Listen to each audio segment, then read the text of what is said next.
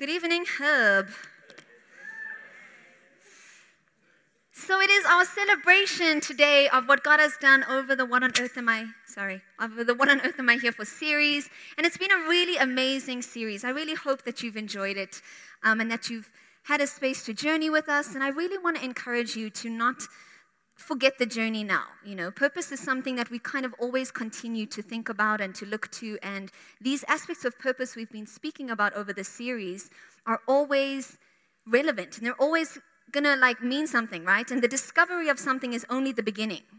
And so discovering purpose should only be the beginning of this journey for you. It should be that now you continue to walk in how you apply and live out these things. And so I wanted to begin with that because there's going to be other sermon series and other things that we do, but I really believe that what God has imparted to us over this time is so important. And so, yeah, I want to encourage you not to kind of move on and just forget about this, right? But keep having these conversations. Keep doing this with other people. Tonight, we are talking about you are sent for mission. Can I click from the front? Is it working? It is not working. It will be working shortly. Nope. Okay, um, so tonight we have no slides for now, but we will see what God is going to do. Is it working now?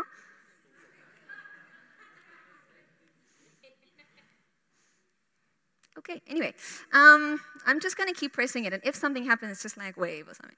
So tonight we are talking about the fact that you have been sent for mission. It is the fifth purpose that God has created you for. So just to recap, these are the five purposes that we've spoken. Ha, ha, ha. Nope. Still not working. It's okay. Please will you just run them for me from the back. So the five purposes that we have spoken about over the course of the series is this. The first is that you are called to be loved by God. That you're created to be loved by Him, to exist in loving relationship with Him, and that He wants to continue walking in relationship with you. If you can go to the second slide for me, that would be great. The second is that you are called, thank you, to belong to family.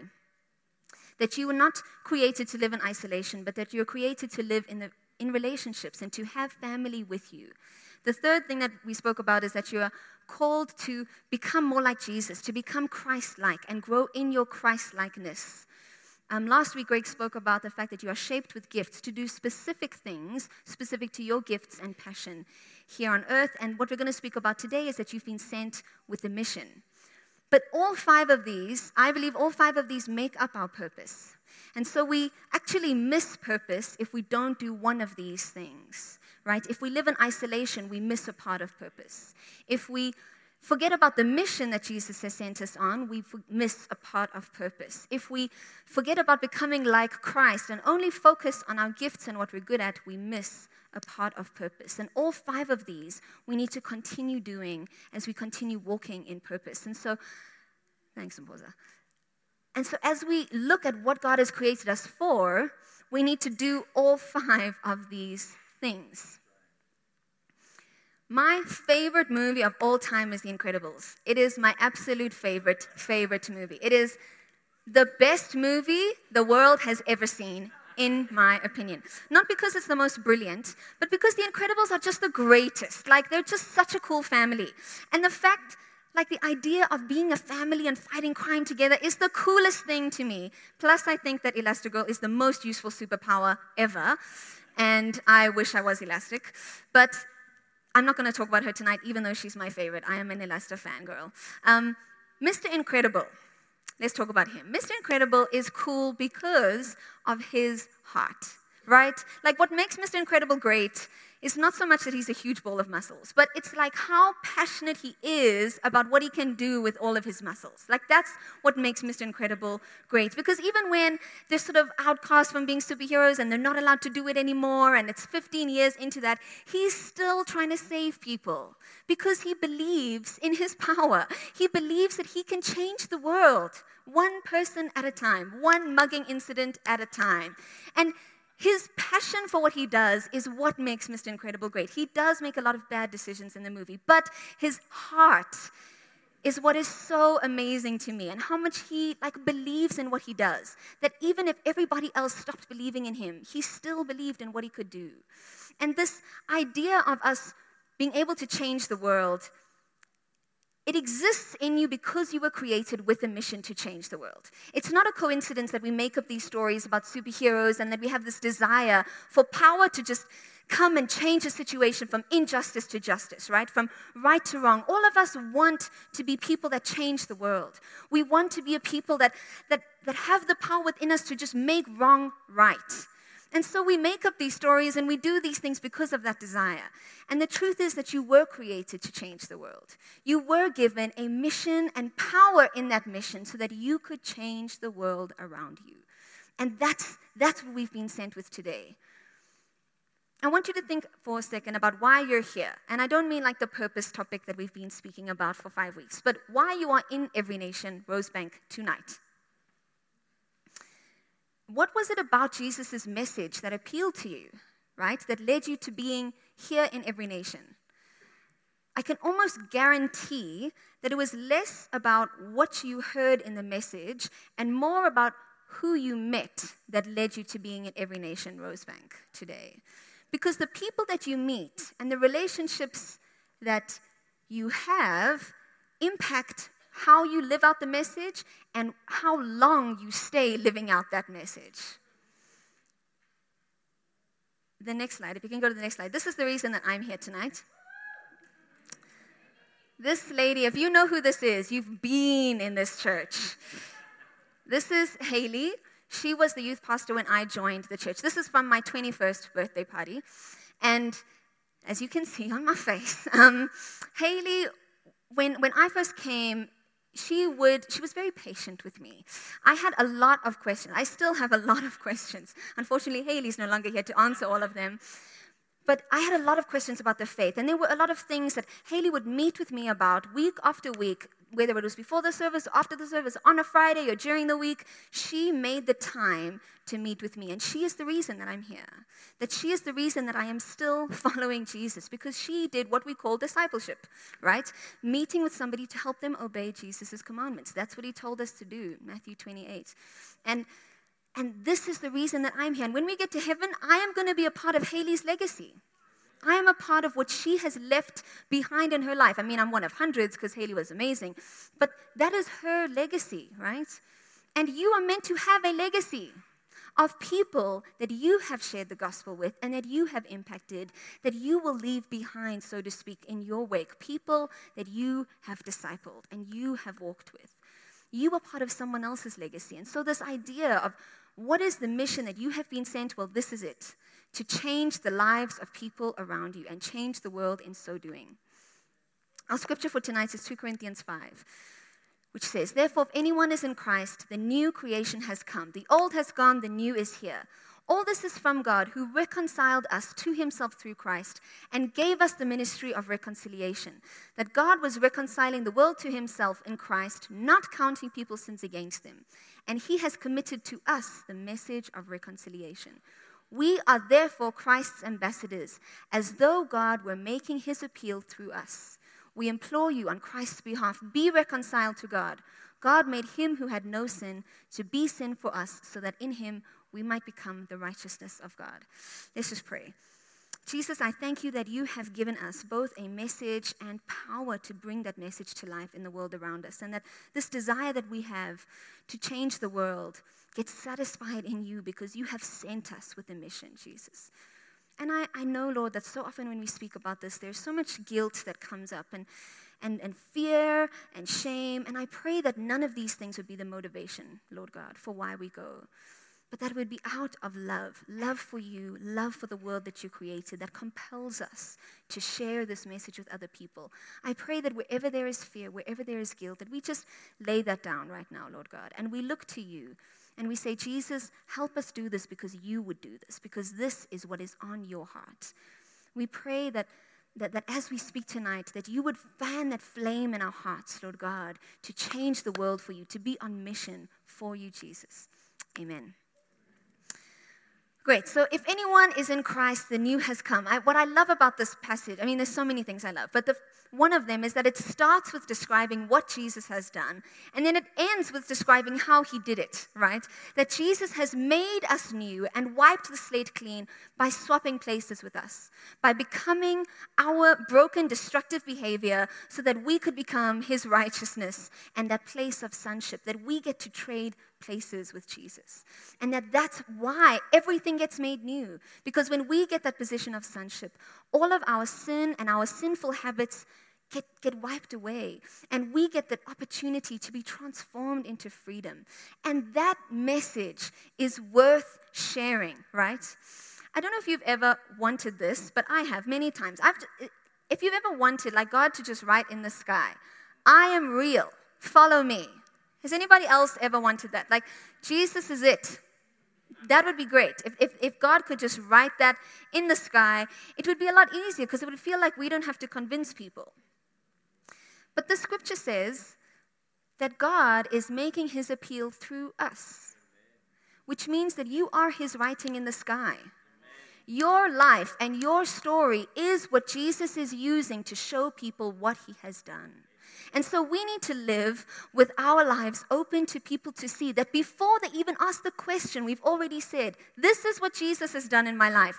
This is who he is. This is what his peace looks like. This is joy because of Jesus.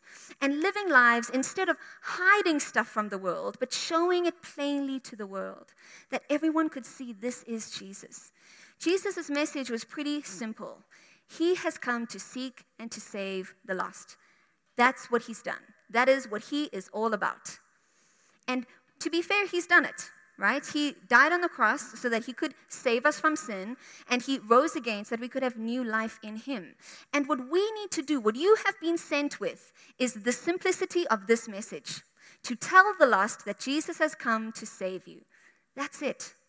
He's given us two things that I want to touch on briefly, a message and a mission, a power behind that message, right? To go and proclaim. So, firstly, the message. Oh, my greatest people, the message that Jesus has given us. I really love them. So I really love The Incredibles. Like, I feel like I know them. So I get a little distracted.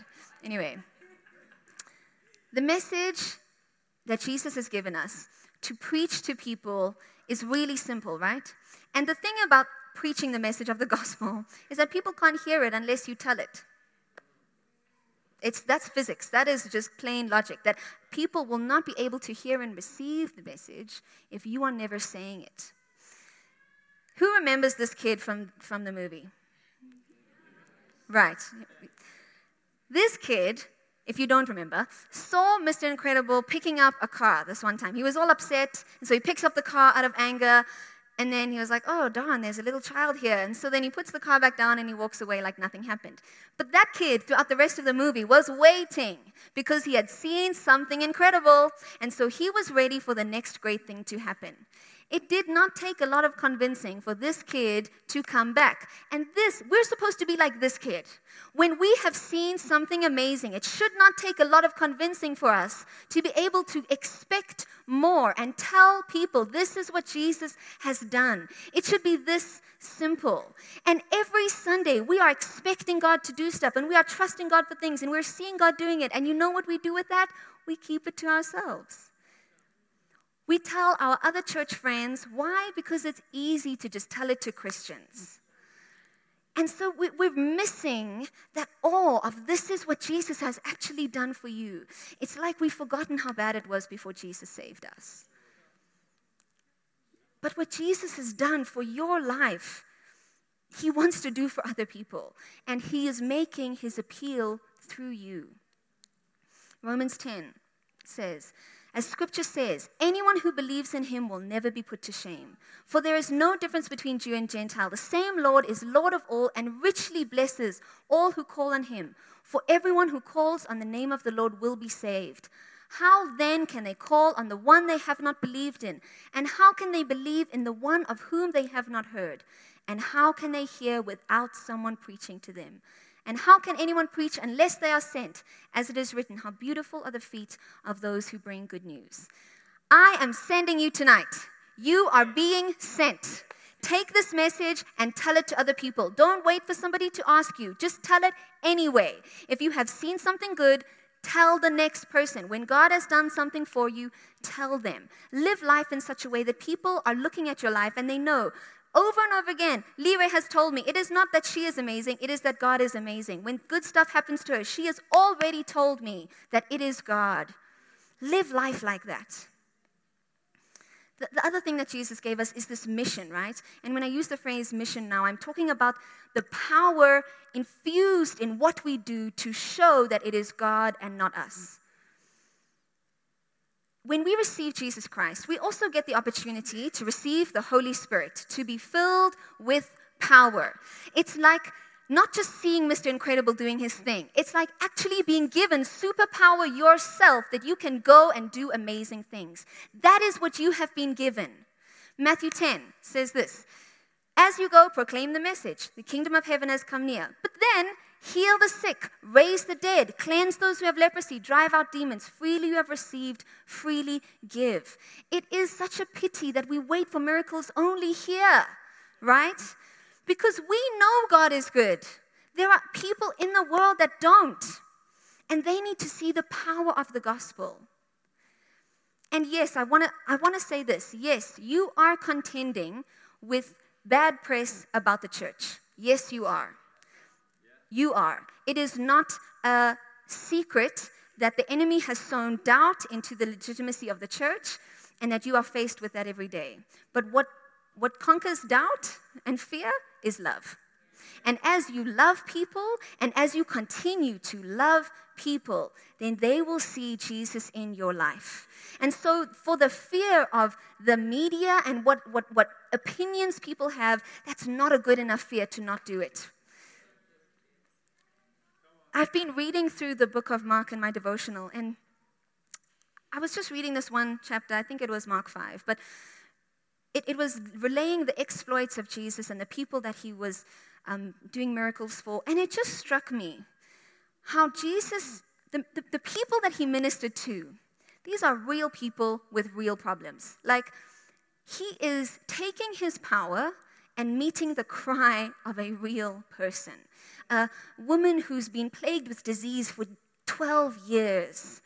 That reaches out, and her life is completely changed by the power that she receives. A man who's lost his daughter, and Jesus raises her from the dead. I mean, can you imagine? Can you imagine how life-transforming that is? A guy who's blind that's calling out to Jesus, and Jesus turns and heals him. I mean, these, for, for that person, the power of God transforming their lives, that is amazing. And when we walk around and see people's stuff, we go, you know, I'm sorry. Because we forget that the power of God is within us to bring hope and truth and joy wherever we go. This is the mission, right? That we would show how good God is everywhere we go. But why don't we? Why don't we do that?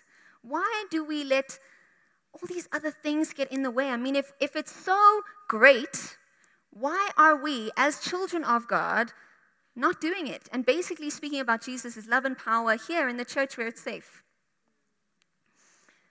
I think that there are accusations made against us as believers that we have to address and overcome if we are going to walk in the fullness of this purpose. And those things, going back to our principal scripture in two Corinthians five, part of the reason that Paul wrote the book of two Corinthians, a second letter to the church in Corinth, was because there were accusations made against him, that his legitimacy as an apostle was in question.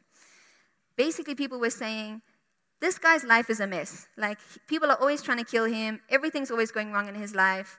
So why should we trust his message? And so Paul starts to address some of these accusations. So I want to speak about three accusations that we have to address. And this is the first one, that your message isn't relevant. As believers, well, as people, let me start with as people. When we're looking at stuff going down in the world, it's we see the problems of society as that, problems of society. These like giants that we have to slay, right?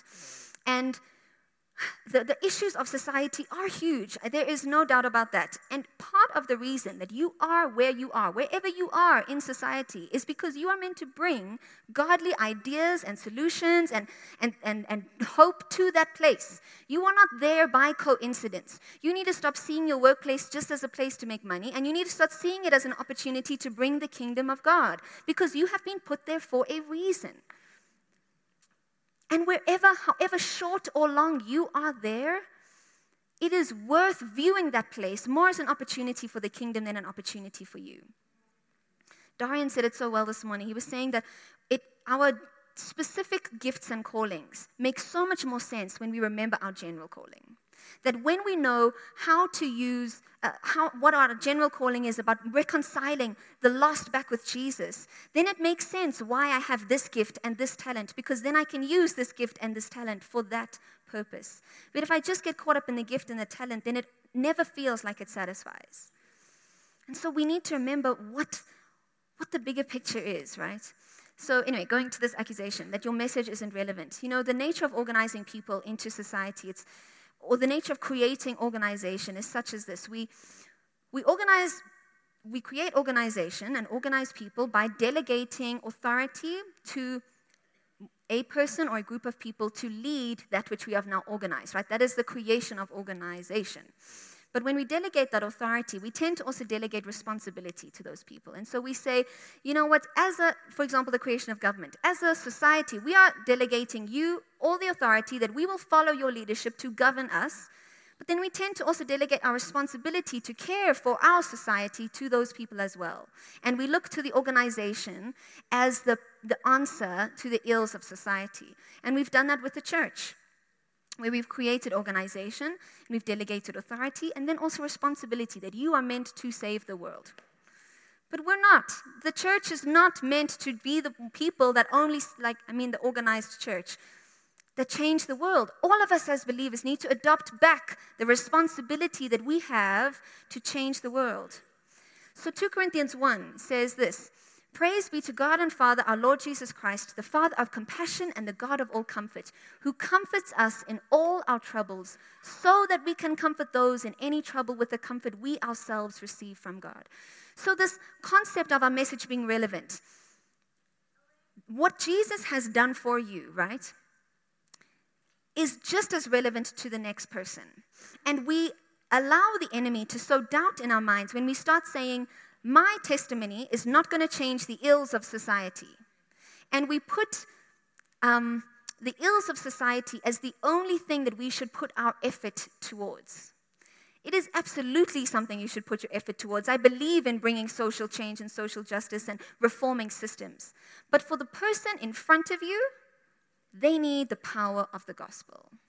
And they might not have a whole societal change that they want to speak into, but they need Jesus in that moment. And what we need to remember about our message being relevant is that society is made up of individuals. And it is individual people that need Jesus to meet with them. And whatever ill you have experienced and comfort you have received from God is the comfort that you extend to the person in front of you. And when you're faced with somebody that's sick, instead of just going, you know, you should take a day off work, you should say to them, can I pray for you? I can guarantee you, not every time you pray, people are going to get healed. Unfortunately, it isn't exactly like being Mister Incredible. But it is a journey that you get to go on with God, to partner with Him, because ministry is about partnering with God, to see change happening in lives around you. And so if you're going to preach the gospel, you need to know that your message is relevant because the person in front of you is a person that Jesus came to reach people. I heard this amazing testimony that I just want to share. It was on a podcast, so it's from another church, but they were having um, a, a service of like praying for miracles and, and stuff like that. And there was a word of knowledge that came for learning disabilities, which is not something we often think of praying for in the church, right? And this word of knowledge came, and so they, they announced it, and the, this guy came forward who is in his mid-forties, who had severe dyslexia to the point that he hadn't been able to complete his schooling properly because he wasn't able to read properly. He was unable to finish his education and so get a good job. And so they prayed for him. And he started being able to read, right? How many of you know that that guy's life is changed forever? Because the power of Jesus manifested in his situation. And, and for him, the gospel was so relevant. Do you see what I'm saying? That there are individual people that we meet and they need the gospel. And we need to think first of the individual and not first of the societal injustice. The second accusation that we have to address is this idea that your life isn't trustworthy. And this is really the one that Paul was was writing to, because they were looking at his life and saying, probably saying, look, I don't want that. So if that's your message, then I'm good. And this is what Paul writes to that. Second Corinthians four says, thank you. For God, who said, let light shine out of darkness, made his light shine in our hearts, to give us the light of the knowledge of God's glory displayed in the face of Christ. But we have this treasure in jars of clay, to show that this all-surpassing power is from God and not from us. We are hard-pressed on every side, but not crushed, perplexed, but not in despair, persecuted, but not abandoned, struck down, but not destroyed. We always carry around in our body the death of Jesus, so that the life of Jesus may also be revealed in our body. Therefore, we do not lose heart. Though outwardly we are wasting away, inwardly we are being renewed day by day. For our light and momentary troubles are achieving for us an eternal glory that far outweighs them all. So we fix our eyes not on what is seen, but what is unseen. Since what is seen is temporary, but is what is unseen is eternal. You are a jar of clay. You don't seem that excited about that. What that means is you are meant to look imperfect and broken to the world so that the world sees Jesus in you and not your perfection. It is very hard to live. Our society is based on the notion that we all hide our brokenness and hide our stuff so that we can look good all the time. And the way that we ask people, how are you, from to the way we do Instagram shows that. We're all about hiding our stuff. But if people are going to see Jesus in you, they will see it in how he shows up in your brokenness. And if we are going to be people that live with the message and the mission of Jesus Christ, we need to be willing to live saying, you know what, this is how messed up I am, and this is what Jesus has done in me. His power is made perfect in our weakness. And so the shame that we need to overcome, that our life has to be perfect for people to trust our message, has to be broken with the fact that Jesus will look good in your brokenness, right? And you need to be willing to show that in how you live your life. And yes, it is hard. I can guarantee it. But this is why, going back to Second Corinthians five, Paul says that love must compel us. From now on, we regard no one from a worldly perspective, which means it's not just about what that person thinks of me. It's about that person's soul is going to last forever, and either in one place or in another. And my looking good in this moment is not more important than the eternity of their soul. We need to be willing to carry our cross daily, right? That's what Jesus told us to do. And the cross was a very painful thing, but it was also a very public thing. Everybody saw it. And when Jesus said, carry your cross daily, that's what he was calling you to. To live a life where, yes, there is humiliation involved and you don't look like you have it all together because you're pointing people to Jesus all the time to say, you know what, this is why. It's not because I'm super talented and amazing. It is because Jesus is gracious and good to me. And that's the message that we need to proclaim. That's the power that we need to display.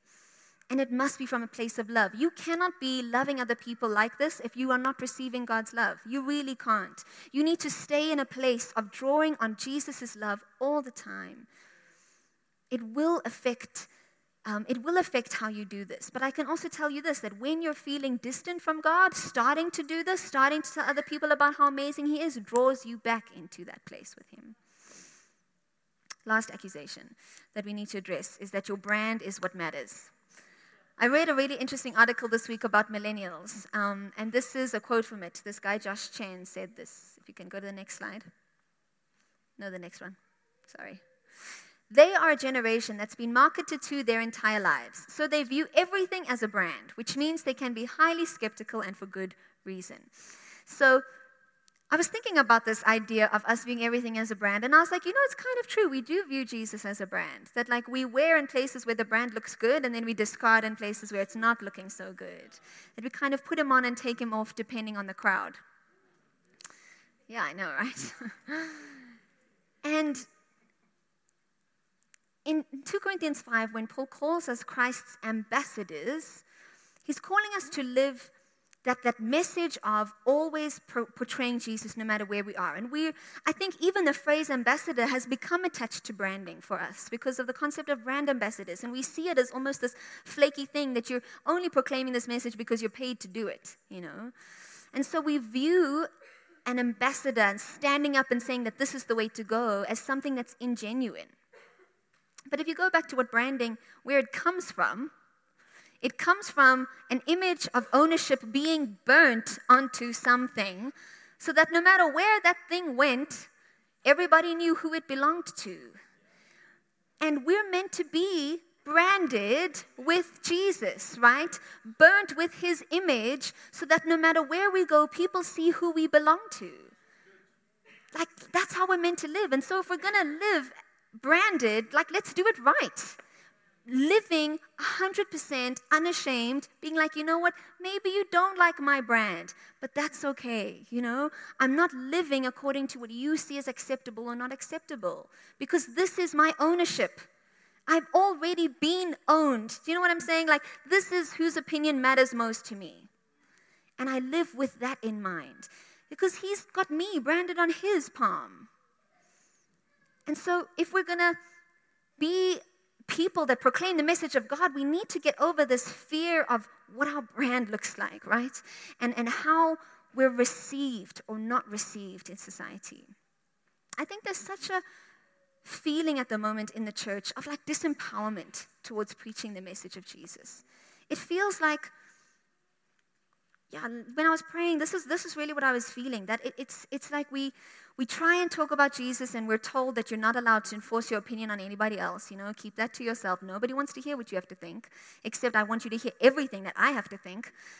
And we feel like when we, we have no place to talk about the person that we love most. And it, it becomes this feeling of disempowerment. And this this is why we have to remember that the gospel is not just words, but it is power. It is power, and we need to remind ourselves that it is not about how convincing I am. It is about the power of the message that I bring. And when I am wanting to show somebody Jesus, let's start with power. Let's start with miracles. Let's start with praying for this person. Let me start with going into a meeting saying, Jesus, what do you want to say? Jesus, what is that person thinking? What is going on here? That Jesus' power is intertwined with our everyday. So that it's not an extra thing for us to be talking about Jesus. It's a natural thing for us to be talking about him, because we're not living from a place of shame, but living from a place of passion. And that's what we need to do. That's what we need to do. So to wrap up, in conclusion, I, I want us to be reminded of the power that God has given us, the power that he has filled you with, so that you can proclaim this message everywhere that you go. That this is not this is not about your life being trustworthy or not, that you're okay to live openly saying, you know what, I'm broken and I messed up and I'm a jar of clay, and this is why this treasure is not from me. It is about Jesus. And I live like that because I know that I am loved. I know where my ownership is. I know who I'm branded with, right? And that place secures me. But I don't stay just living in my little bubble of it doesn't matter what your opinion is. But because Jesus cares so much about you that he wants you to be changed, I do too. And so I'm coming with a message of power. That's how we should be living. I want to just highlight quickly before we wrap up the service, if you um, are needing like activation in this thing, I mean, attend Making Disciples course. It's an amazing course. It's happening on Saturday. You should definitely do that. It is a great space to practice and to figure out what you don't say, what you do say, blah, blah, blah. But another great way to do it is to go on a mission.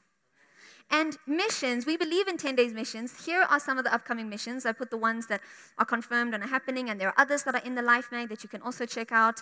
But go on a mission if you need activation in this thing. If this is something that you struggle with, missions is for you. Even if you're good at it, missions are for you, right? That we need to be a people that that live this out. And sometimes being in a setting like this helps us to know how to live it out. And so I wanted to highlight that. But let's close in prayer. Jesus, I thank you that every single person here has been sent with specific mission, Lord God. You've put us in specific places with specific gifts so that we can bring the kingdom to earth, that we are meant to be a people that look at situations around us and we trust in your power, your ideas, your ability. And I pray that as we look to you right now, Lord God, that you would fill us again with the conviction that we have been sent by you with a mission, that you would fill us again with the conviction that as we proclaim your message, you will follow it with signs and wonders, that we're not doing this alone. It is not us who makes us competent. We don't have to write letters of commendation about ourselves. It is you and your power that proves that you are real. And I pray that we would allow you to make your appeal to the world through us. Lord, wherever we have been afraid, We we just refuse to live under that fear anymore. We refuse to be ashamed of the gospel of Jesus Christ. We refuse to be ashamed of who you are because we know that this is the power unto salvation. I pray, Lord God, that you would activate and stir up within us a way of thinking that looks at the world and sees the people that you want to meet, real people, that you want to impact their lives. And I pray that we would see the world like that.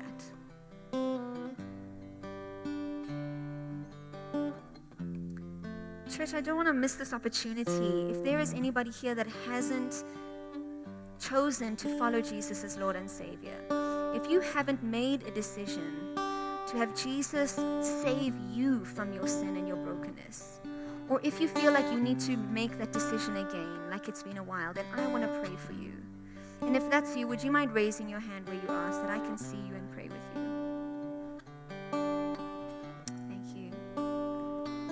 Is there anybody else that wants to make that decision? Thank you. I see you at the back there. Is there anybody else? Thank you. Can we all stand together? I want to ask that if you did raise your hand, I would love to lay hands on you and pray with you in person. So would you mind just bringing your belongings and coming to the front so that I can pray with you? Can we give them a round of applause as they come?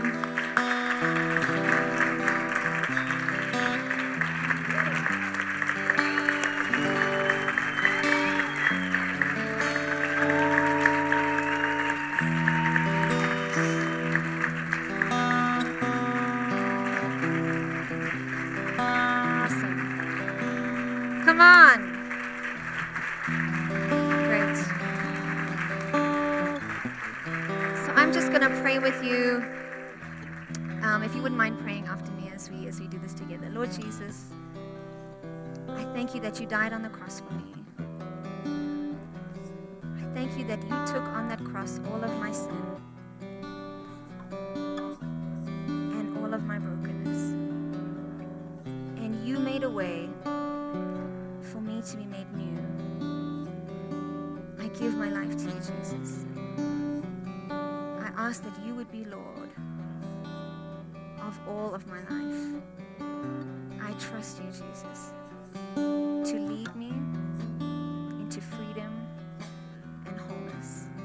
In Jesus' name, amen. Father, I thank you for these women, Lord God. I thank you that as of today, they are going to be transformed, Lord Jesus, that every bit of guilt and shame and brokenness in their lives, that you are going to wash that away, Lord. And I pray that your freedom and your wholeness would fill their hearts. I pray that hope would arise within them again, Lord, and that you would make them new and make them new in Jesus' name. Amen. So, if you wouldn't mind just going with Dave, he's going to pray with you. God will lead you. Thank you, Jess. Won't you give Jess a hand for that wonderful message?